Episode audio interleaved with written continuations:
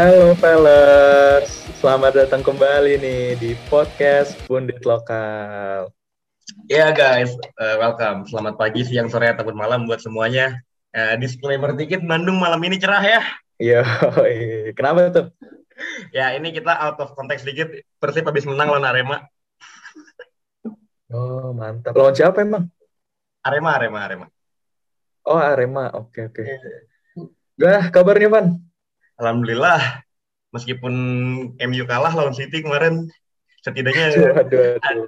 sebelumnya udah mood booster duluan, Persib udah menang, sekarang hari Rabu ini Persib menang lagi, Alhamdulillah. Ya ini bau-baunya gue pindah jadi full time fans Persib ya.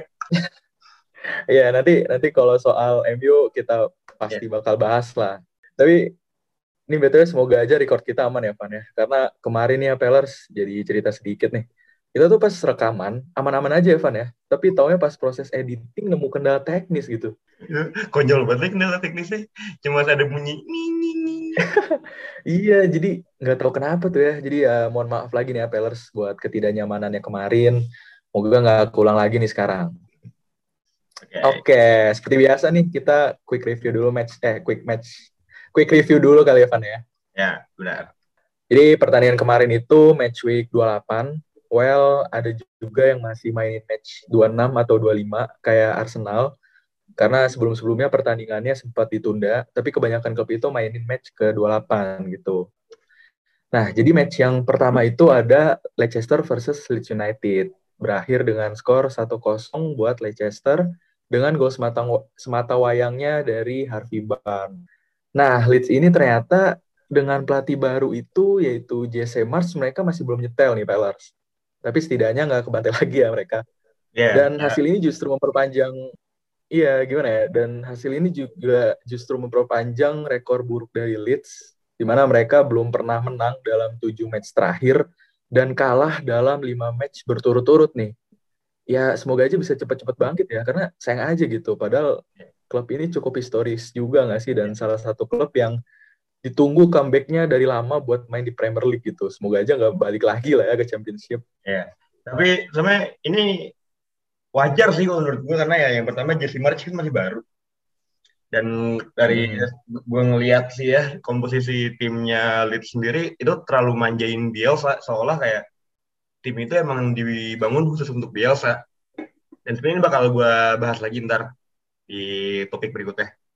Jadi uh, ya pasti bakal susah lah karena Jesse March juga mungkin filosofinya beda sama Marcelo Bielsa karena Marcelo Bielsa tuh filosofi bolanya aneh banget. Salah satu salah satu manajer dengan filosofi bola teraneh menurut gue. Iya. Dan udah apa ya? Udah udah tau kebobolan banyak tapi masih main kebuka gitu gak sih? Iya. Kayak kan Bielsa kan pressingnya gila kan ya. Kayak terlalu compact gitu kan. Terus kalau yang gue lihat sih kayaknya emang Leeds sudah kena second season syndrome. Kalau kalian nggak tahu second season syndrome itu apa? Itu ibaratnya kayak penyakit yang sering dialamin dari tim-tim yang musim sebelumnya doing well di Premier League nih. Tim uh, konteksnya tim-tim yang udah promosi. Uh, jadi setelah musim pertama oke okay lah mereka doing well, mereka masuk ke top 15 atau bahkan beberapa dari mereka ada yang masuk top 10. Tapi musim keduanya anjlok anjlok anjlok ya sampai akhirnya jadi degradasi. Kalau kita ngambil contoh dari musim lalu kayak Sheffield United. Ya benar banget, kayak Sheffield United. Dan sekarang ini Leeds terancam nih kayak uh, Sheffield ya. Oke okay, lanjut. Mereka menunggu 18 tahun untuk itu loh. Iya makanya kan sayang banget kalau main di Championship lagi gitu. Ya. Oke okay, terus lanjut ada match berikutnya yaitu Southampton versus Aston Villa. Di mana Aston Villa menang dengan skor yang cukup signifikan 4-0 di kandang Filipe Coutinho, Danny Ings, dan Oli Watkins benar-benar jadi momok menakutkan nih buat Watt Pro CS kemarin. Yeah. Terus Itu. juga ada Burnley versus Chelsea, di mana skornya juga sama nih kayak yeah. Southampton versus Aston Villa. Tapi ini Chelsea atau tim away-nya yang ngebantai gitu ya tuan rumah. Yeah, dan ini ya sih, uh, mereka tuh mas ngegolin semuanya di babak kedua. Gila, babak keduanya nah, empat. Iya, padahal sempat kesulitan Chelsea ngobol Burnley di babak pertama tapi ya tadi benar uh, di babak kedua tuh Rhys James, Pulisic dan Havertz jadi pembeda lah untuk skor akhir gitu. Yeah. Nah terus ini ada Newcastle versus Brighton di mana hasil lagi-lagi berpihak pada tim Sultan nih Pak dengan skor 2-1. kayaknya emang minggu ini minggu minggunya para sultan gak sih? iya, nggak tahu ya. Ini eh, mereka ini uh, ya karena menang ini meneruskan tren positif mereka di mana ini cukup interesting nih. Udah 8 pertandingan di Premier League masih belum terkalahkan loh.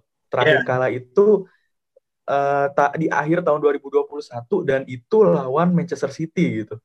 Hmm, yeah. nih Newcastle. Kayak kalau menurut gue sih, di, uh, ini sedikit pesan buat orang-orang yang dengerin ya, entah kalian dengerin atau enggak.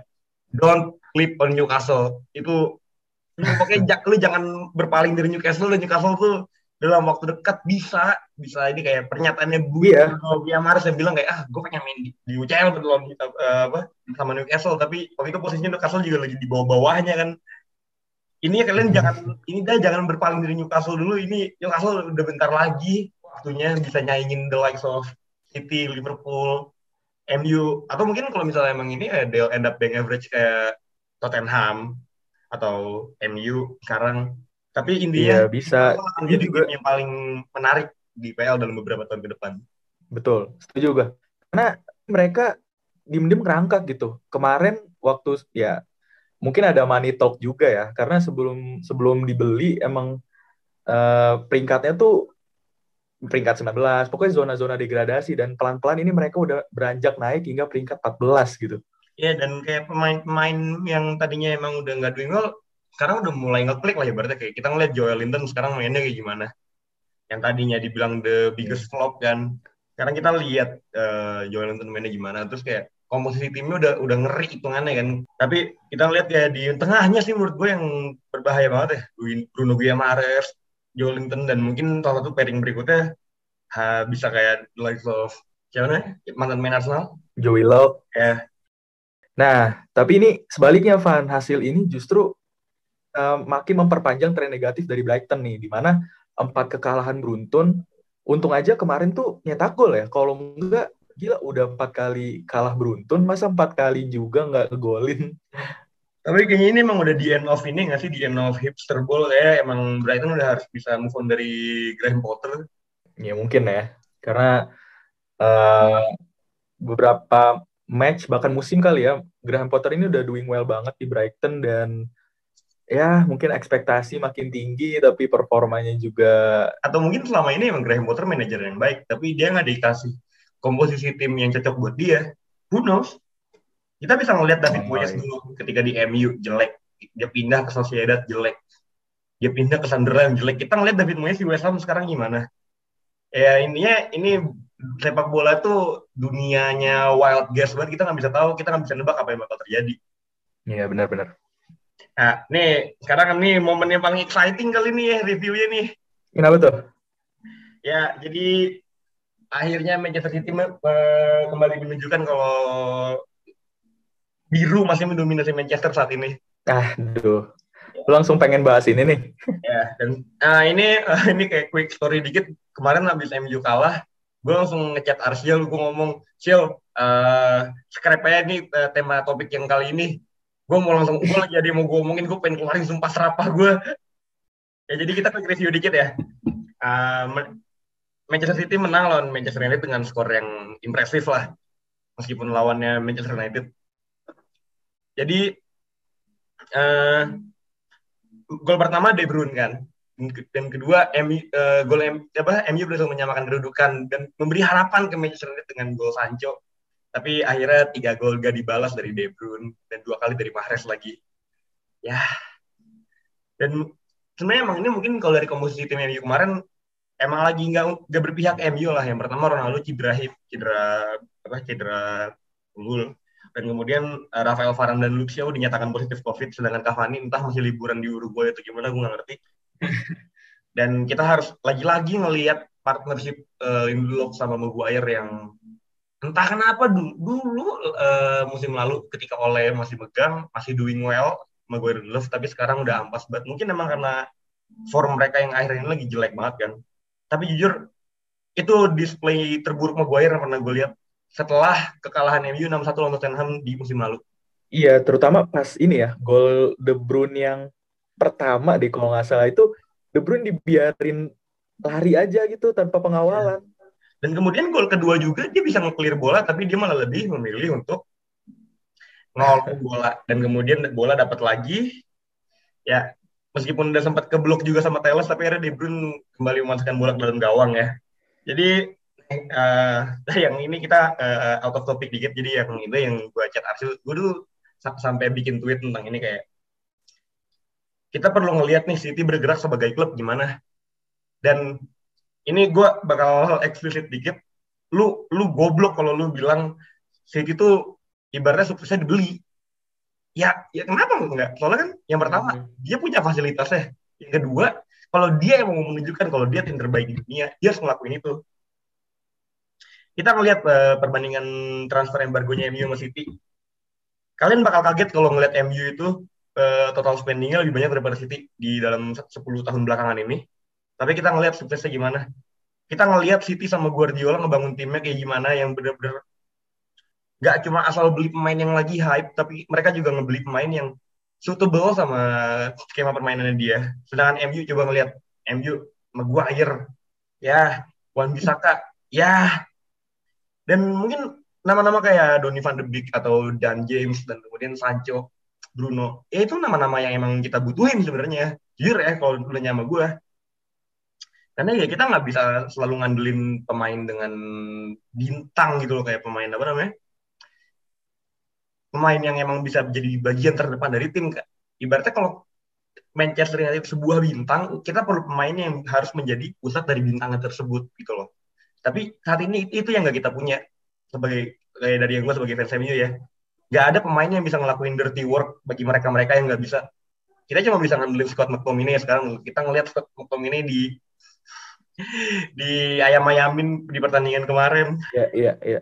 Jadi ya itu menurut gue dan kemudian ini tuh sebenarnya permasalahan ada di manajer juga kayak MU itu terlalu cepat untuk buang manajer dan sekarang akhirnya MU bisa bisa dibilang lebih pak uh, separah Watford lah. Kita tahu kan tradisi pemecatan manajer Watford. Iya. Yeah. Kita ngelihat nama kayak David Moyes, David Moyes semuanya bagus di Everton, tapi dan kita ngelihat uh, transfer target apa transfer target uh, David Moyes uh, Tony Cruz kan? Ya itu emang dia yang dia butuhin untuk stay on top. Tapi kita lihat lagi Moyes dipecat di bulan Maret ya. Eh di bulan April. Dan kemudian kita ngelihat Van Gaal yang salah satu bisa dibilang salah satu filosofer terbaik di sepak bola meskipun emang udah kalah lah namanya dan dalam dua tahun dan meskipun dia ngangkat FA Cup di tahun terakhirnya tetap dipecat. Kemudian Mourinho kita tahu Mourinho sebagai serial winner yang udah menang di mana aja. Kecuali Tottenham nggak mungkin ada yang bisa menang pakai apa dengan Tottenham. Betul. Ya tapi lihat ya dua musim pertama bisa dibilang bagus lah. Tapi di musim ketiga di mana Mourinho benar-benar butuh backing dari apa dari board kita ngelihat yang tadi yang kita berharap eh, kita sebagai fan MU berharap kita bisa datengin Alderweireld sama Milinkovic Savic. Kita malah dibeliin Lee Grant, Diogo Dalot sama Fred. Dan meskipun gue jujur sampai sekarang gue masih percaya kalau Fred itu pemain bagus. Ya semua fans MU ayo serang gue sini semuanya. Dan terakhir ada ada yang emang punya kultur paling mendekati ya di antara yang lain yaitu oleh-oleh yang bisa dibilang sedikit bisa menang apa membawa MU ke kejayaan lagi tapi bisa dibilang transfer ini ya sebenarnya ini yang emang gue nggak nggak bisa ngakuin tapi gue bisa dibilang gue setuju sama ini kalau pembelian Ronaldo itu merusak rebuildnya oleh nah iya emang. Dan gimana ya uh, kalau kita misalkan hubungin lagi nih ke pertandingan kemarin pas lawan City ini tuh bukan cuma defense aja ya menurut gue yang hancur banget dari MU gitu jujur menurut gue dari sisi penyerangannya juga kacau sih. Kayak bayangin aja ya ini kan derby ya. Ya setidaknya bikin atraktif nggak sih? Nggak kayak one sided gitu loh. Ini aja dari ball possession ya Pellers. City ini dominasi banget dengan 77% ball possession. Jadi kelihatan banget one sidednya terus gimana ya? Kayak sejak golnya Sancho tuh MU entah udah hilang motivasi atau gimana atau emang City-nya yang makin gacor juga mainnya MU secara keseluruhan uh, attack, defense, attack apalagi ya, itu makin gak jelas gitu. Terlebih yeah. di babak kedua, MU bahkan gak nge-shot sama sekali loh. Nol shot. Bukan yeah. nol shot on target ya, nol shot. Tapi ini sih kayak gue bakal apa, kayak ngelihat dari recent ininya. Permasalahan MU tuh yang krusial tuh ada satu yang bisa kalian lihat. Pemain MU tuh mentalnya aneh. Yeah. MU tuh udah gak punya fighting spirit kayak dulu lagi setuju setuju. Kan kayak kita ngeliat deh kayak kita kemakan sama main game si Diego Simeone coy. Kalau dipikir-pikir dengan Diego Simeone bilang kayak aduh gue ngeri banget sama midfield MU dan akhirnya kita ngeliat pas lawan Atletico midfield MU kayak gimana. Iya iya. Dan kemarin ya apa sih yang lawan Southampton dan Adams ngomong kayak kita harus cepet-cepet cetak equalizer karena di momen itulah MU lagi lemah-lemahnya. Permasalahan MU itu ada di mental hmm. saat ini. Dan banyak yang ngomong kayak kita ya yang paling kita perlu sekarang kita kita emang yang punya mental winning. Kita udah nggak punya nama-nama kayak Roy Keane lagi sekarang. Gitu kita nggak punya nama-nama kayak Class of 92 dan kita lihat kapten kapten MU aja kayak begitu apa iya dia bisa jadi driving force kita buat maju ke depan? Iya iya benar sih. Dan terus juga kalau tadi kan lu sempat nyinggung beberapa track record manager dari MU ya. Nah terlebih untuk Ragnik nih sekarang kayaknya kalau gue lihat pemain-pemain MU ini udah ragu nggak sih dengan taktik bermain dari Ragnik nih? Mereka kayak ragu gitu dengan label profesor yang tersemat dalam dirinya karena kan Ragnik ini dibilang profesor ya karena ngelatih ibarat eh ngelatih uh, Jordan Klopp. Iya, Jordan Klopp dan Tuchel ya gitu. Ah, jujur kayak semuanya pun kayak kayaknya semua pemain MU itu emang kebanyakan lagi jadi moaner semua. Kebanyakan ngeluh. Hmm lawan apa dulu ngeluh Mourinho ngeluh oleh sekarang ngeluh Rangnick juga itu yang jadi permasalahan di MU sekarang. Pemain-pemain bintangnya nggak punya desire buat bertarung lagi. Jujur ya gue bakal calling out names kayak Pogba. Gue bakal calling out names kayak Rashford yang sekarang formnya udah jelek banget. Dan kemudian dia wondering apa uh, kenapa gue nggak dapat game time dan dia ingin pindah. Padahal kita lebih pikir formnya masih kalah sama Elangga musim ini. Uh, terus kita yeah. ngeliat lagi nama kayak Maguire dan ya itu yang jadi permasalahan. Kita lihat nama kayak Lucio yang jadi bilang fighting spirit itu perlu dipancing. Yang tadi kita ngeliat tadi Lucio tuh jelek banget sebelum akhirnya Teles datang kan. Ya, akhirnya dia ngerasa ya oh ya uh, gue nggak bisa nih kayak gini. Gue harus berjuang lagi untuk dapetin spot gue jadi ketika dapet spotnya lagi Xiao kembali jadi kayak Xiao. Dan kemudian di kanan kita ngeliat Wan Bisaka. Wan Bisaka yang masih angin-anginan banget dan itu yang kita perluin. Sekarang kita tuh perlu pemain yang jadi, jadi serial leader atau punya mentality yang bagus. Kita nggak kita nggak bisa ngandelin pemain-pemain yang emang apa uh, talentnya bagus tapi permasalahan di otaknya juga masih lembek. Kalau kasarnya gue ngomong kalau emang orang yang masih lembek ya kita nggak bakal bisa maju. Dan kemudian juga kayak agak depressing juga sih kayak dan um, gue ngeliat kayak banyak yang ngerasa kalau dia itu dia tuh yang carry timnya. Soalnya kalau misalnya bukan karena dia MU nggak bakal bisa menang. Bruno Ronaldo. Ya bisa dibilang at least goes on kalau kita mau nge-track back dari uh, zamannya setelah siapa? Setelah Sir Alex ya mak ya. Tapi nggak tahu lah gue juga kayak apa akhirnya gue bisa ngerasain jadi pendukung med di mediocre kayak gimana? Aduh. Emang secepat itu kah um, ngebilang nah, iya dan ini balik lagi ke pernyataan gue yang tadi, kita nggak bakal bisa ngejar Liverpool masih di dalam waktu dekat. Kita nggak bakal bisa ngejar, nggak usah jauh-jauh Liverpool City, kita nggak bakal bisa ngejar Chelsea ataupun Arsenal kalau misalnya kita masih kayak gini. Karena ya kita, MU, MU tuh nggak mau sakit-sakitan. Kita ngeliat Arsenal di musim di awal musim peringkat 20. Sekarang dia ada di mana? Kita ngeliat MU di awal musim berapa, peringkat berapa. Sekarang kita ngeliat MU ada di peringkat 5 atau 6 dan itu pun masih ada sisa match dari West Ham atau Wolves ingat gue masalah di MU emang di mental. Dan kemudian terlalu mempercayakan semuanya ke youngsters kayak karena semua uh, mereka tuh terlalu nge-push buat nyari the new class of 90 itu kan. Tapi di sisi lain uh, mereka malah lebih berat sebelah mereka lebih mem, apa lebih mainin satu pemain doang tapi sisanya malah nggak dimainin. Sedangkan kalau di class of 90 itu rata kan semua dimainin Beckham, Giggs, Scholes, Buck terus uh, Phil Neville juga. Bahkan Phil Neville Phil Neville sama Gary Neville dua-duanya lebih lebih dulu masuk ini lebih dulu masuk timnas Inggris kan di Euro 96 gue bisa bikin satu episode sendiri dengan gue ngomong sendiri kalau kita mau ngomongin apa yang lagi jelek di MU sekarang. Iya tapi gimana ya dari hasil ini kan? Nih uh, sorry itu saya maksudnya gue nyebut lagi skornya jadi kan uh, Bandung malam ini cerah kawan, tidak perlu memikirkan saya. Jadi City ini kan ngebantai uh, eh, MU dengan skor 4-1 lah lah ya. Dan MU ini punya uh, pertandingan yang cukup banyak dari pesaing-pesaing yang di atas dan di bawahnya. Kayak misalkan Liverpool masih punya tabungan satu atau dua match gitu dari uh, MU dan kemarin juga Liverpool menang kan uh, lawan West Ham satu uh, kosong dan itu sebenarnya harusnya jadi momen buat MU untuk naik tapi ya susah ya lawannya City juga gitu terus juga yeah. Arsenal alhamdulillah menang uh, waktu walaupun tipis skor sama uh, Watford lagi-lagi um, Saka dan Martinelli ini benar-benar berperan penting lah ya. Yeah.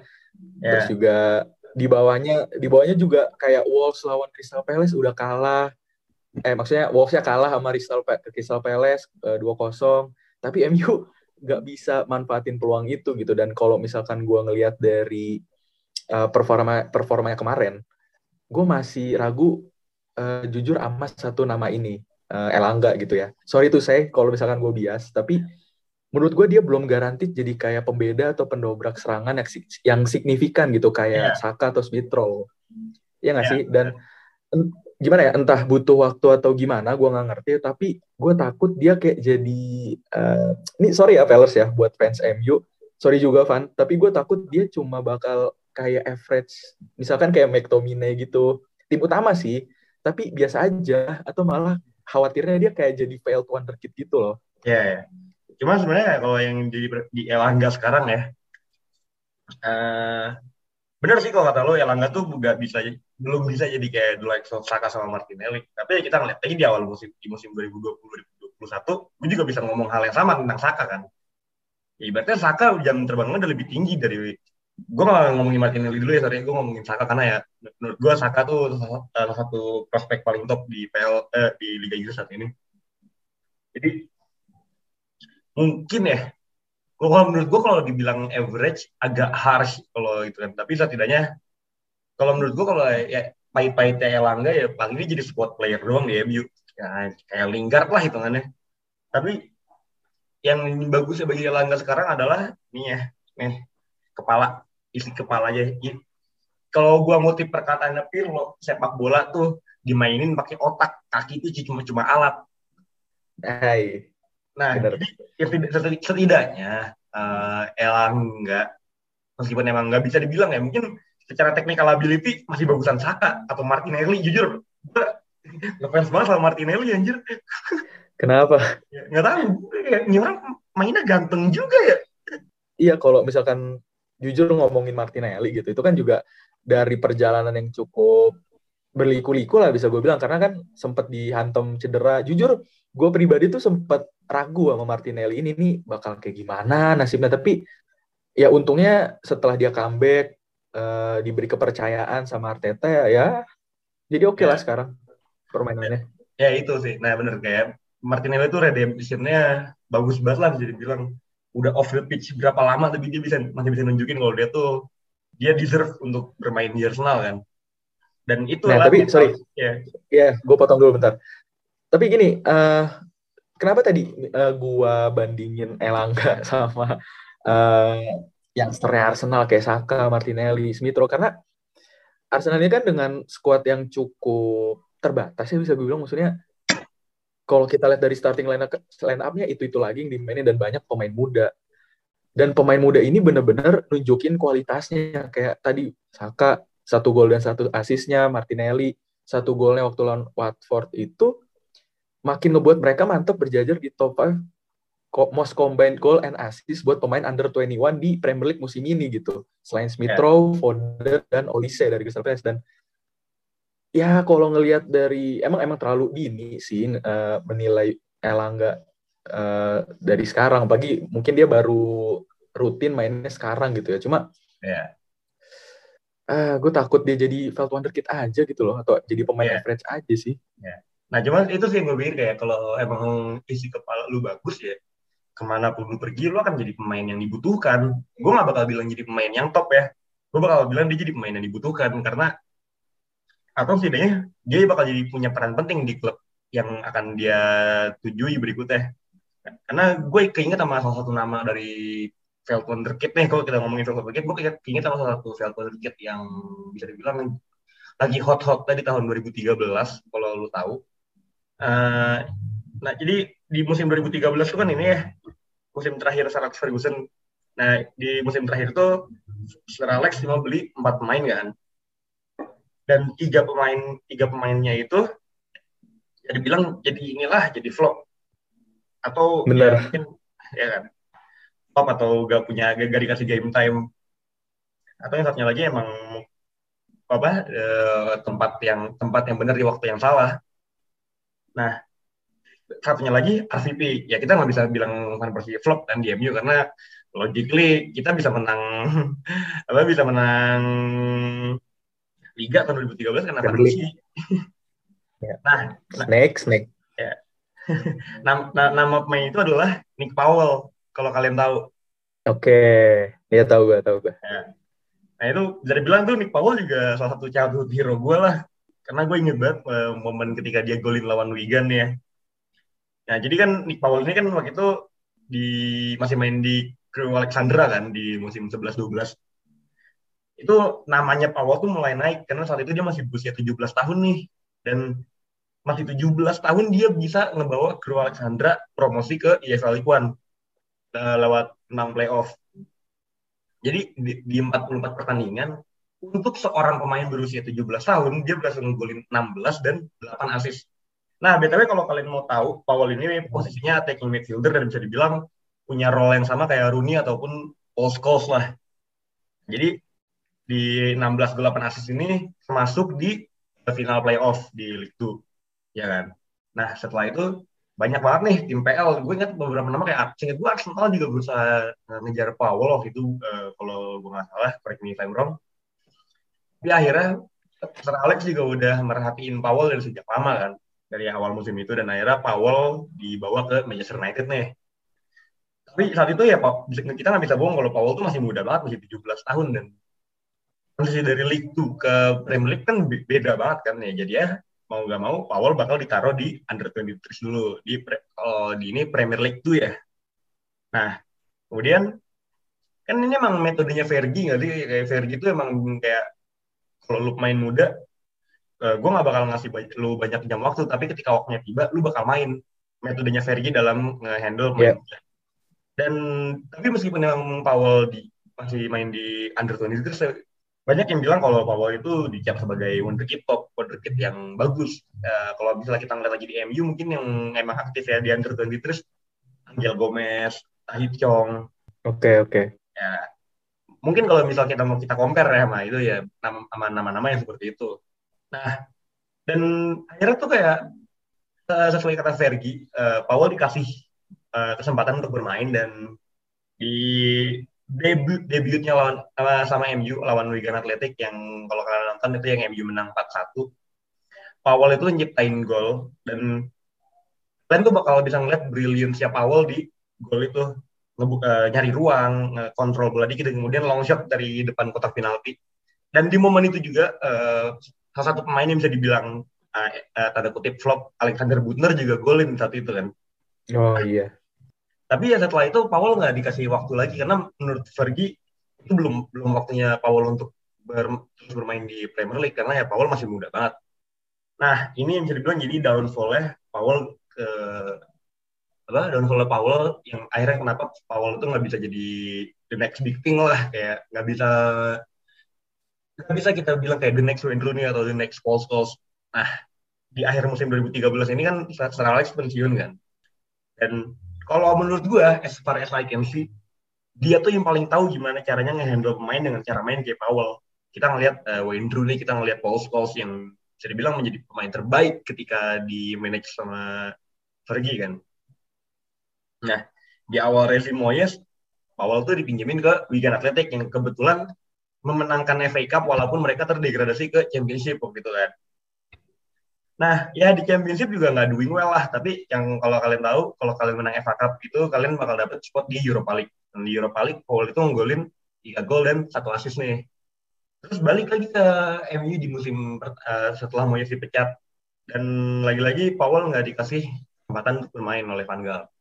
Karena mungkin nggak masuk dengan filosofinya Van Gaal dan kalian tahu kan kalau Van Gaal itu filosofi total football ini banget. Terus di musim keduanya nih, di musim keduanya lagi kan si Powell ini akhirnya dapat kesempatan buat main di ini main di tim pertama. Tapi di momen itu Powell malah dijadiin meme, ya kan? Kalau kalian tahu. Uh, jadi saat itu MU lagi main lawan Wolfsburg dan pas lagi main lawan Wolfsburg itu MU lagi ngincer gol untuk bisa tembus ke UCL dan akhir-akhirnya Tanggal malah masukin Powell dan di saat itu kita lagi butuh banget perannya Juan siapa? Yuan Mata. Dan bisa dibilang Powell nggak bisa Powell tuh dijadiin meme di momen itu. Dan ketika Powell dijadiin meme uh, Powell bisa dibilang nggak pernah recover dari kejadian itu dan Powell dipinjemin ke Hull City. Terus setelah itu Powell dilepas secara permanen ke Wigan uh, free transfer. Karena kontraknya habis saat itu kan dan di Wigan juga di musim pertamanya emang kurang bagus. Tapi gue inget Powell itu pernah nyenggolin pernah golin hat trick lawan apa gitu gue lupa yang posisinya saat itu Wigan udah kalah 2-0 tapi Paul ngecetakin hat trick dan itu dan nunjukin kalau Paul pun masih bisa punya peran penting di tim.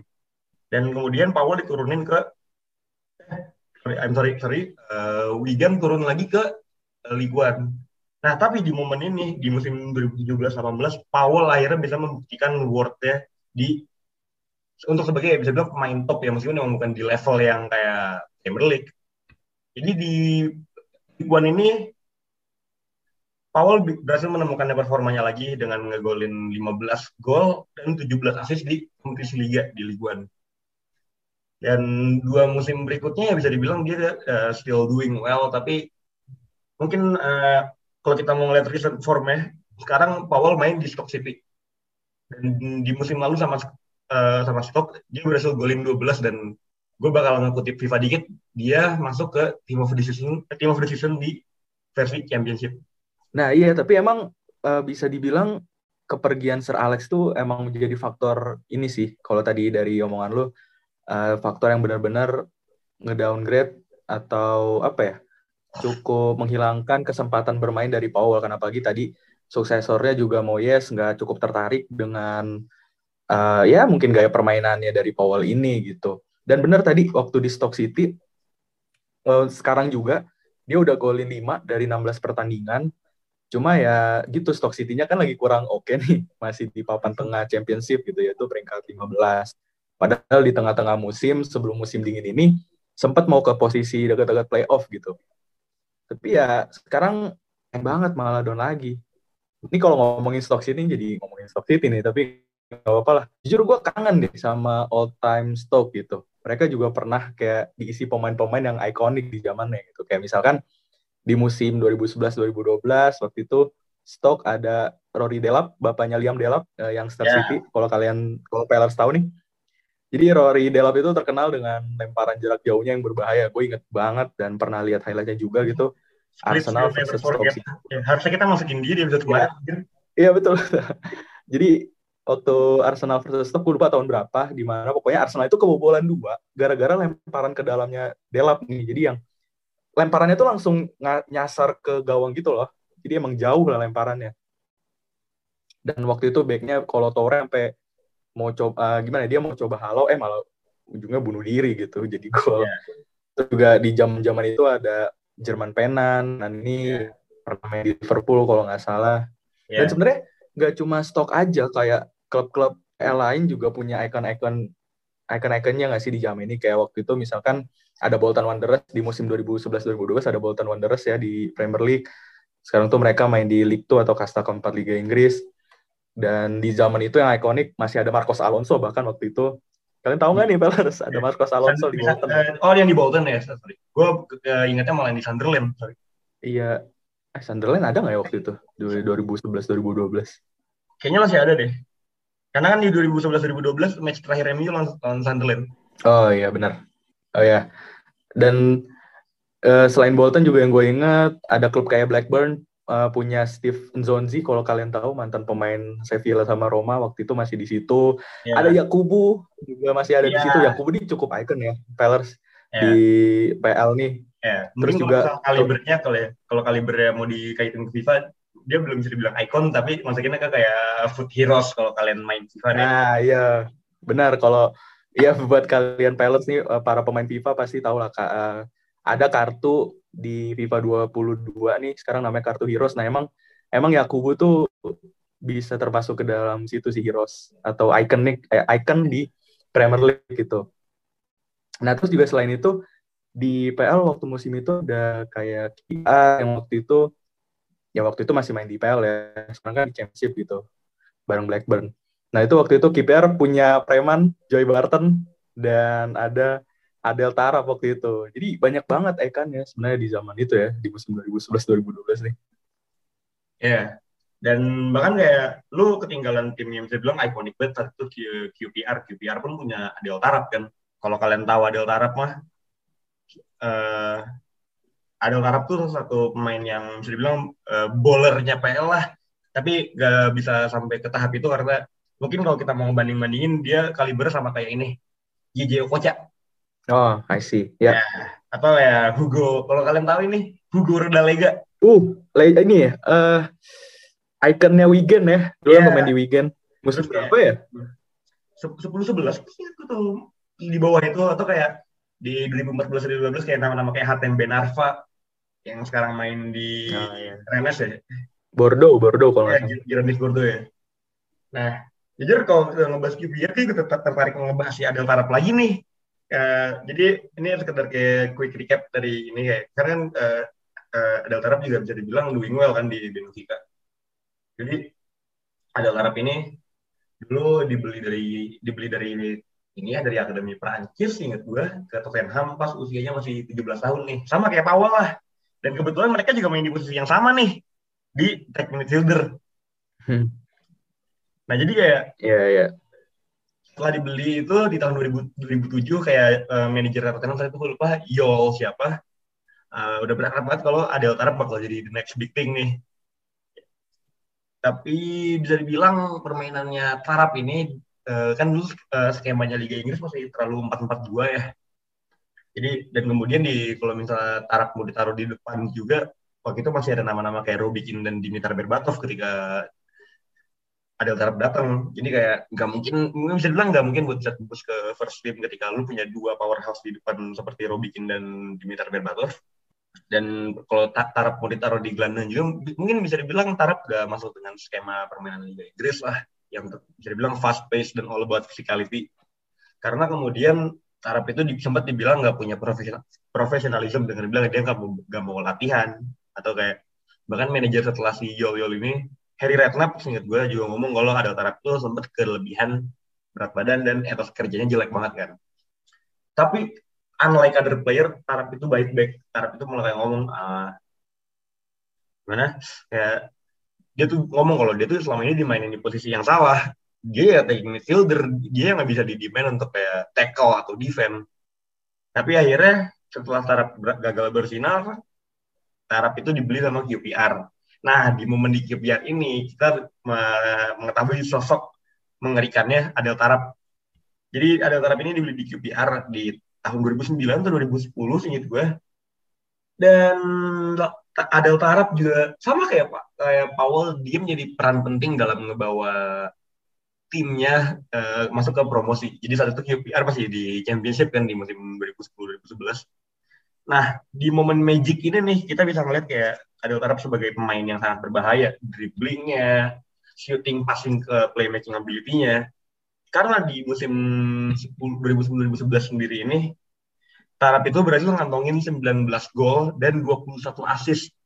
Ya, I know ini championship, tapi kapan lagi lu ngelihat uh, pemain dengan di apa dengan apa namanya? dengan produk ya produktivitas kayak gini. Terakhir kali kita ngelihat ada pemain yang bisa nyentuh double digit dan 20 ke atas itu Thierry Henry di musim 2000 berapa sih? Uh, 2004 ya kalau nggak salah. Eh, 2003 lah. ya 2003 lah singkat gue. Itu itu terakhir kali kita bisa ngelihat ada ini. Ya, and yes I know ini championship, tapi ya bahkan dalam ukuran championship aja itu udah impresif banget kan. Nah, jadi performance Terap ini emang berhasil menarik perhatian banyak orang kan. Nah, ya, fun fact dikit, Rahim Sterling tuh sempat ngomong kalau dia itu ngefans banget sama Adel Tarap. Dan bisa dibilang ini kayak kita kaitin sama episode kemarin, sama kayak Halan yang uh, ngidolain Micu. Ya, kemudian QPR naik ke PL kan di musim 11-12 nih. Di musim itu tapi ya bisa bilang Adel Tarap gak doing well lah karena mungkin perbedaan apa perbedaan kualitas dan transisinya juga masih belum begitu baik. Di dua musim berikutnya Tarap di PL kurang begitu baik lah bisa dibilang. Uh, QPR aja mungkin kan emang ada QPR struggling juga ya karena QPR juga bisa dibilang saat itu kayak Fulham kayak kalau kalian lihat Fulham sekarang kan Fulham naik beli banyak pemain kemudian gagal di redasi. Nah QPR ini di, di original Fulham karena saat itu QPR juga beli beli pemain kayak Jose Bosingwa kemudian beli Park Jisung dan kalau kita mau tarik lagi ke musim musim musim berikutnya di 2015 dia beli nama-nama kayak Rio Ferdinand yang harusnya pensiun tapi malah banyak cedera dan jadi figur yang bilang jelek lah di, di musim terakhir dan sebelum dia pensiun di akhir musim. Nah, di musim 13-14 ini akhirnya Adel Tarap itu uh, diturunin ke uh, di bukan turunin sorry, uh, dipinjemin ke Fulham. Dan lagi-lagi upaya untuk memperbaiki formnya gagal nih karena kita udah ngeliat dia udah gagal di Tottenham di karena dikritik sama manajer ketika dia ngebawa QPR ke PL harap bersama QPR struggling dan kemudian ketika dia berusaha untuk memperbaiki formnya dengan bermain sama Fulham gagal lagi. Uh, tapi bisa bilang Tarap itu bisa nyentuh nih, bisa nyentuh main di level tinggi kan. Karena ketika itu di 2014 dia dibeli sama AC Milan. But once again it didn't seem to work. Akhirnya ya Tarap cuma jadi sekedar nama yang pernah main di Milan. Dan kalah hype-nya juga karena saat itu Milan masih punya nama kayak Hakim Mastur yang sekarang juga udah entah ke mana namanya udah nggak ada. Nah, kemudian dia Waduh, Hakim Mastur. Iya. Ke mana tahu tuh orang? Iya kayak terakhir kali gue ngeliat dia dari FIFA 16 dan itu pun udah nggak pernah pakai dia lagi. Kayak dia jadi selebgram deh sekarang. Iya. Dan akhirnya nih setelah itu uh, Tarap tuh dibuang ke Benfica kan. Dan ini tuh bisa dibilang titik terendah di karir Tarap di mana Tarap itu bahkan sempat dibuang ke akademi eh, apa under atau kayak gitu uh, under tiga. Reserve lah squad reserve. Ya yeah, reserve. Tapi sebelum ke Benfica bukannya pernah ke Genoa dulu ya? Atau kembali nah, Enggak, jadi dia dibuang ke Benfica main ke akademi dan kemudian dipinjemin ke Genoa. Oh I see. Ya tapi sekarang ngelihat Tak Arab nih uh, ya walaupun umurnya udah 31 tahun ya tapi uh, untungnya sekarang doing cukup well di Benfica. Udah nggak tahu ya udah reguler atau enggak tapi setidaknya nggak kayak waktu zaman-zaman terberatnya yang udah main di reserve main cuma tujuh kali kayak ya ampun sedih banget masa-masa itu taraf gitu dan iya, tapi iya. emang gimana menarik ya kalau ngomongin soal wonderkid gagal nih banyak harapan yang dipegang oleh seorang anak muda untuk memenuhi ekspektasi orang atau fans atau juga untuk mengimbangi dan mengkonsistensikan karir yang mungkin gemilang yang udah dia jalani dalam beberapa tahun terakhir. Kita tahu selain Tarap, Powell, ada banyak wonderkid gagal gitu yang menjadi korban lah bahasa kasarnya dari Premier League ini gitu. Ada yang pensiun dini, ada yang main di klub anta beranta, sampai sekarang ada yang malah jadi pundit gitu. Tapi emang mostly lagi-lagi yang ngancurin karir tuh emang cedera ya. Kayak kalau Misal diingat-ingat yeah. ada salah satu talenta muda Inggris dulu di zamannya itu prospek yang sangat menjanjikan, dia back yang kuat walaupun masih muda waktu itu tapi punya determinasi yang baik dan cukup cepat juga, tapi sayang cedera malah. Itu yang ngancurin karir dia dan dia itu adalah Micah Richard. Pasti yeah. lo ya. familiar dong, Pan? Ya, yeah. enggak cuma sebagai pundit yang dibilang jadi kayak tandemnya Roy Keane, tapi ya gue inget lah momen Michael Richards masih di City karena dia sempat ngehantuin gue selama beberapa waktu dengan ngalahin MU 6-1 Iya, itu juga gue pengen bahas tuh. Jadi yeah. ini kita coba mengenal dulu siapa itu Mika Micah Richard. Eh, gimana sih baca? Micah Richard. Micah Richard ya. Micah Richard. Micah Richard. Oke. Okay. Nah, jadi, jadi Micah Richards nih dulu nih Pellers sekitar tahun 2005 atau musim 2005-2006 lah ya.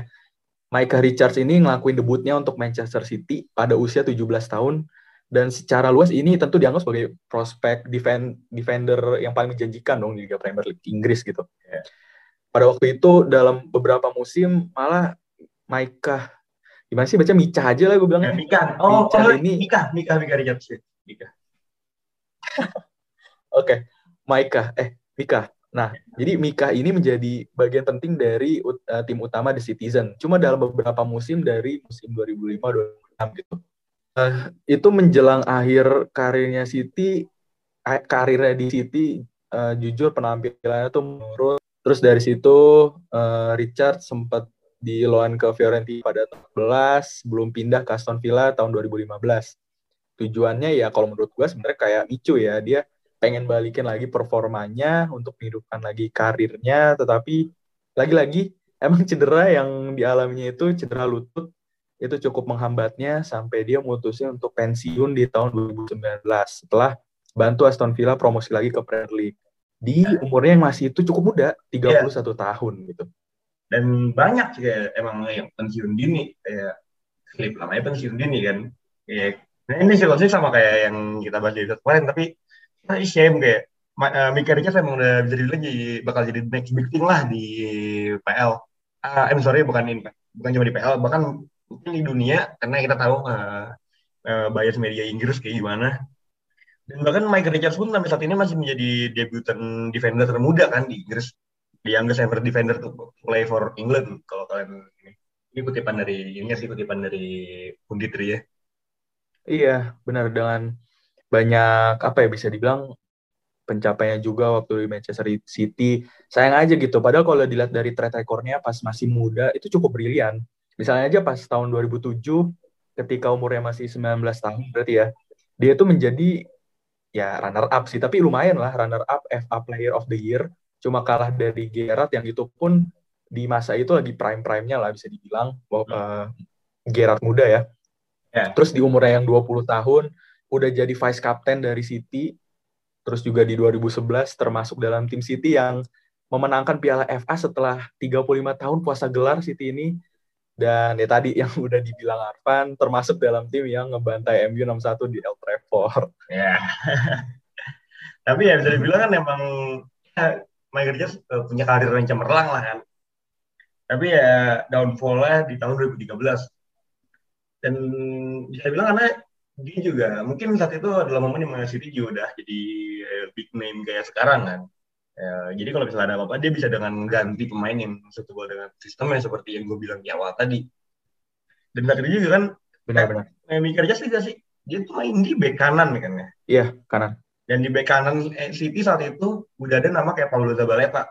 Iya betul. Ya jadi kalau mau jadi kan juga jadi squad player dengan apa dengan masalah injury yang dia punya ya bakal susah untuk ini. Dan kita ngelihat line up ya ini ya. Karena seingat gue Mika Richards juga bisa main di CB kan.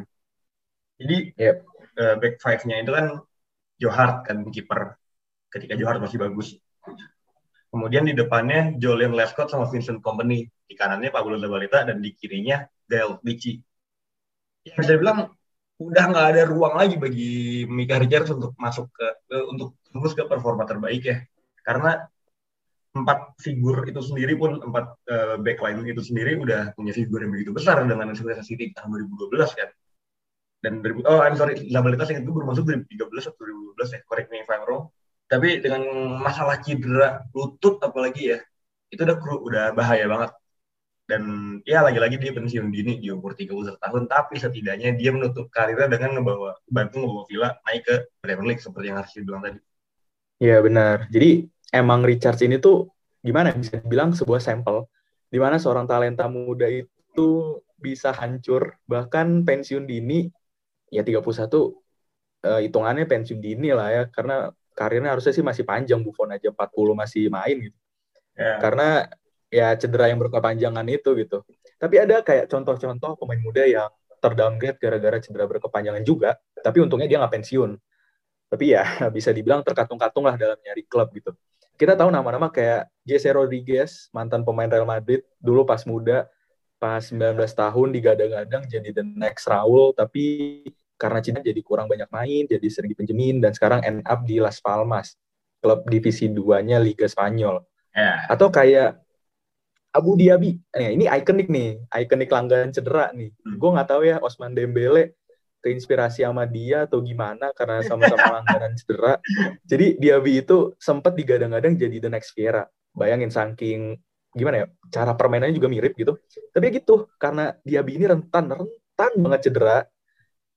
Kayak gimana ya bayangin aja selama karir profesionalnya kurang lebih 13 tahun dia main, dia cuma mainin 139 penampilan liga termasuk cuma 28 kali main sejak awal 2011. Itu kan dikit banget loh. Yeah. Dan bahkan pas udah di Marseille juga dia dilepas karena cuma tampil selama 165 menit dalam dua tahun. Itu kan kayak cuma main dua pertandingan full malah kurang gitu selama dua tahun. Iya. Yeah. kan miris banget. Sedih. Tapi ya, ada juga nama-nama yang yang familiar lah. Jujur kalau di MU kita ngeliat nama kayak James Wilson kalau kalian tahu tuh James Wilson yang salah satu salah satu terbitannya Moyes dan saya kayak banyak yang berharap kalau James Wilson tuh bakal di next big thing tapi permasalahan James Wilson tuh dengan cedera tuh parah banget. Dan kemudian dia dia sempat dipinjemin ke Derby County kan berusaha untuk memperbaiki performanya karena saat itu juga MU punya Ibra dan MU punya Rashford yang lagi pengen naik lagi pengen naik lah saat itu masa masa masanya tapi lagi-lagi di Derby County James Wilson cedera dan kemudian dipinjemin ke Aberdeen. Di Aberdeen juga nggak doing well dan sekarang orang yang dianya di apa yang diharapkan untuk menjadi the next Wayne Rooney bermain di Salford City. Ya, klub-klub milik apa ya sahamnya juga milik uh, living legend MU juga ya. Ya, nah itu mungkin dia masih bisa main di tim teratus karena itu, karena ya bias masalah MU.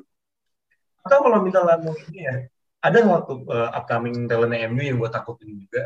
Uh, dia baru dibeli dari tim Akademi Sunderland dan saat ini dia punya permasalahan dengan cedera. Jadi kalau kalian mau kalau mau tahu orang siapa itu namanya Joe Hugel. Joe Hugel itu masih muda, masih 18 atau 19 tahun, tapi udah rentan dengan cedera. Nah, kalau kalian mau tahu Joe Hugel itu kayak gimana, kalian anggap kayak Peter Crouch, badannya tinggi, keking kayak apa tahu. Rentan kok, makanya wajar kan rentan banget sama cedera. Jadi gue sih berharap banget ya kalau misalnya kejadian James Wilson gak ulang lagi sama si Joe Hugel ini. Oh dia striker juga? Striker juga. Oh, iya. Emang tapi kalau tadi sempat ngomongin James Wilson, ya padahal gimana ya dia juga sempat jadi per, perbincangan hangat nggak sih terlebih pas dia cetak dua gol di debutnya tuh pas musim yeah. 2013 2014 ya waktu itu lawan siapa Sunderland apa Hull gitu gue lupa iya itu itu lumayan sih jadi uh, perbincangan sampai di dibilang the, the next this the next that gitu ya. Yeah. tapi emang cedera lagi-lagi. Dan ini juga sebenarnya uh, yang terjadi sama youngster Arsenal dulu dan ini emang khas banget dan identik banget sama cedera gitu Jack Wilshere gitu. Tenggat ini tuh uh, bisa dibilang kejadian uh, Diaby tadi ya. Kalau bisa gue bilang itu untung aja nggak kejadian kayak uh, Wilshire gitu, uh, di mana dia kan hampir apa ya, dia tuh udah mikir untuk pengen pensiun ini karena cedera yang dialaminya itu. Jadi bahkan sekitar enam bulan kali ya sejak nggak diperpanjang Bournemouth pas musim kemarin itu dia nggak punya klub. Coba-coba training biar tetap fit. Waktu itu sama pernah sama kalau Pellers tahu nih klub Liga 2 Italia namanya Como Terus juga dari situ untung Arsenal nih membuka tempat kembali kan untuk dia bisa terus berlatih, training sama tim Arsenal. Bahkan juga sempat bantu-bantu ke pelatihan tim muda Arsenal. Lupa gue tim usia berapa. Makanya waktu itu pas kita ngomongin episode 2 ya kan kalau nggak salah yang masalah yang itu, gue tuh yeah. berharap Wilshere ini tuh sebenarnya bisa lah dikontrak sama Arsenal. At least jangka pendek gitu sambil bisa balikin performanya. Tapi ya intinya it's good to see him back on the pitch again Yeah. Untung ada klub Liga Denmark tadi yang namanya Arhan ya, Arhan, Arhan. Ya itulah pokoknya yang masih bisa oh, percaya sama dia. Gue lagi kepikiran Pratama Arhan sih, sorry. iya, iya salah. Arhan, iya namanya kayak gitu. jadi ya emang jadi kayak Wilshere tuh emang ini emang udah punya talenta lah. Kayak, kalian tahu di episode pertama Arsenal pernah ngomong gol favorit dia di Arsenal itu yang gol Wilshere kita kalau Norwich kan ya, ya betul operan pendek kemudian itu. Dan Wilshere itu dia talent muda Inggris kan. Tapi gaya mainnya tuh nggak nunjukin kalau dia dari Inggris kalau kalian mau tahu lah. Dan bener banyak yang underestimate iya, banyak yang underestimate Jack Wilshere kan.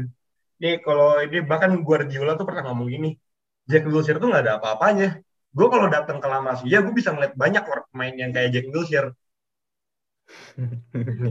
Sadar, yeah. sadar itu dan jujur kayak gue juga berharap kalau Jack Wilshere bisa jadi the next big thing karena dia talenta muda kan bisa dibilang kayak dia sudah menurut gue ya udah berhasil menjadi suksesor dari apa Sergio Fabregas ya yang mau itu pindah ke Barca tapi lagi-lagi dia menjadi salah satu korban dari apa dari cedera panjang yang berhasil menyelesaikan karir seorang pemain.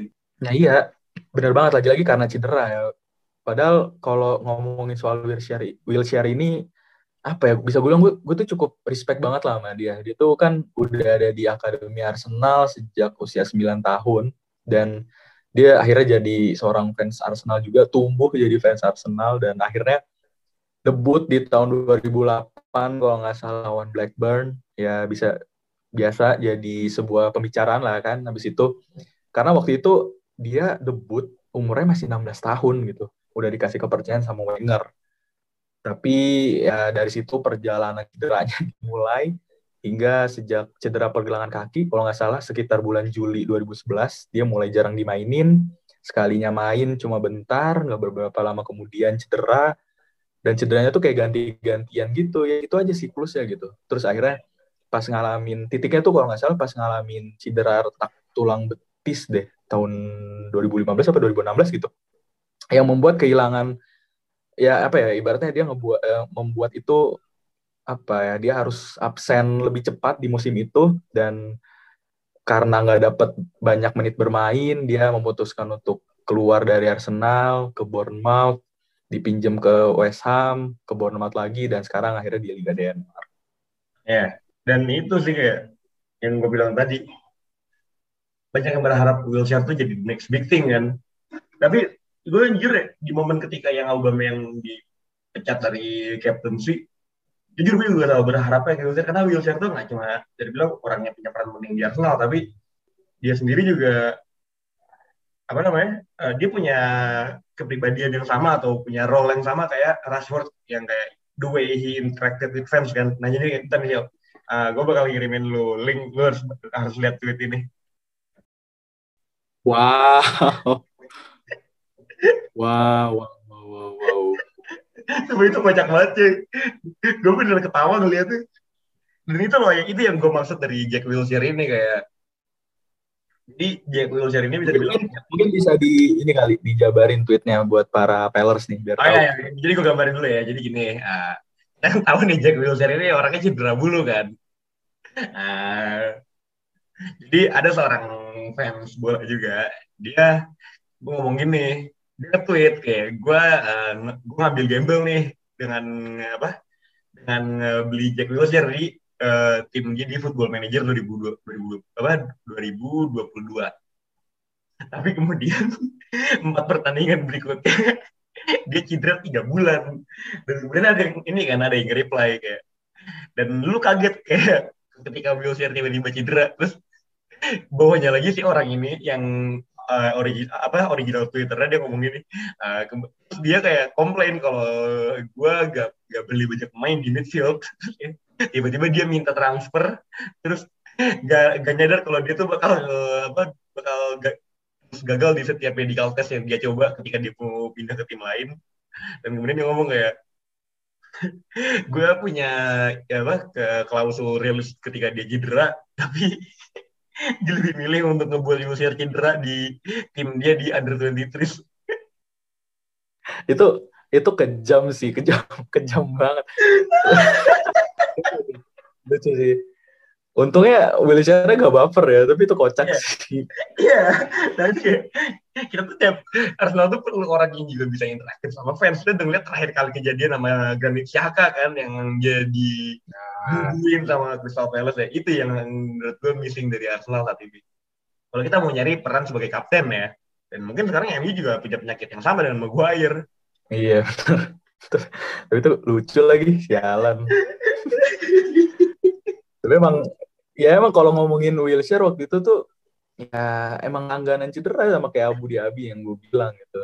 Dan ya kurang lebih gitulah kalau soal ngomongin wonderkid wonderkid yang gagal ya tapi nggak nggak sedikit juga lah wonderkid wonderkid yang di Premier League sekarang ini yang mencoba untuk uh, tetap tampil konsisten uh, selain Saka, Martinelli, Smito, ada juga mungkin Elangga harapannya tetap konsisten lah ya terus juga Harvey Elliott uh, yeah. ada juga Anthony Gordon banyak lah pokoknya sekarang wonderkid wonderkid yang lagi yeah. coba up dan menjadi pemain inti justru ya di klubnya gitu. Yeah kayak si Livramento, Claudia Lager, terus kayak uh, Joe Sargent nih yang bisa dibilang udah mulai angkat namanya setelah yang golin brace kemarin. Ya semoga yeah. aja kayak main-main ini bisa menjadi orang yang bakal jadi punya nama lah di Premier League, gak cuma sekedar orang yang datang dan datang dan pergi. Ya kira-kira kayak gitulah Evan. Uh, kurang lebih ini waktunya kayaknya udah cukup lama ya kita ngomongin Wonderkid dan tadi ngebahas review match 28-nya cukup banyak. Hmm. Ya kurang lebih kayak gitulah ya Van. Pembahasan tentang Wonderkid kali ini uh, menarik banget. Emang sama lah kayak pembahasan kita sebelumnya tentang Street Will Never Forget. Ini juga banyak ternyata ya kalau dikupas soal uh, Wonderkid Wonderkid ini gitu. Oke, udah kali Van ya, karena ya, waktu ya. nih. Ya, jadi dari gua uh, Arfan gua cabut, gua Arsyil cabut. Bye.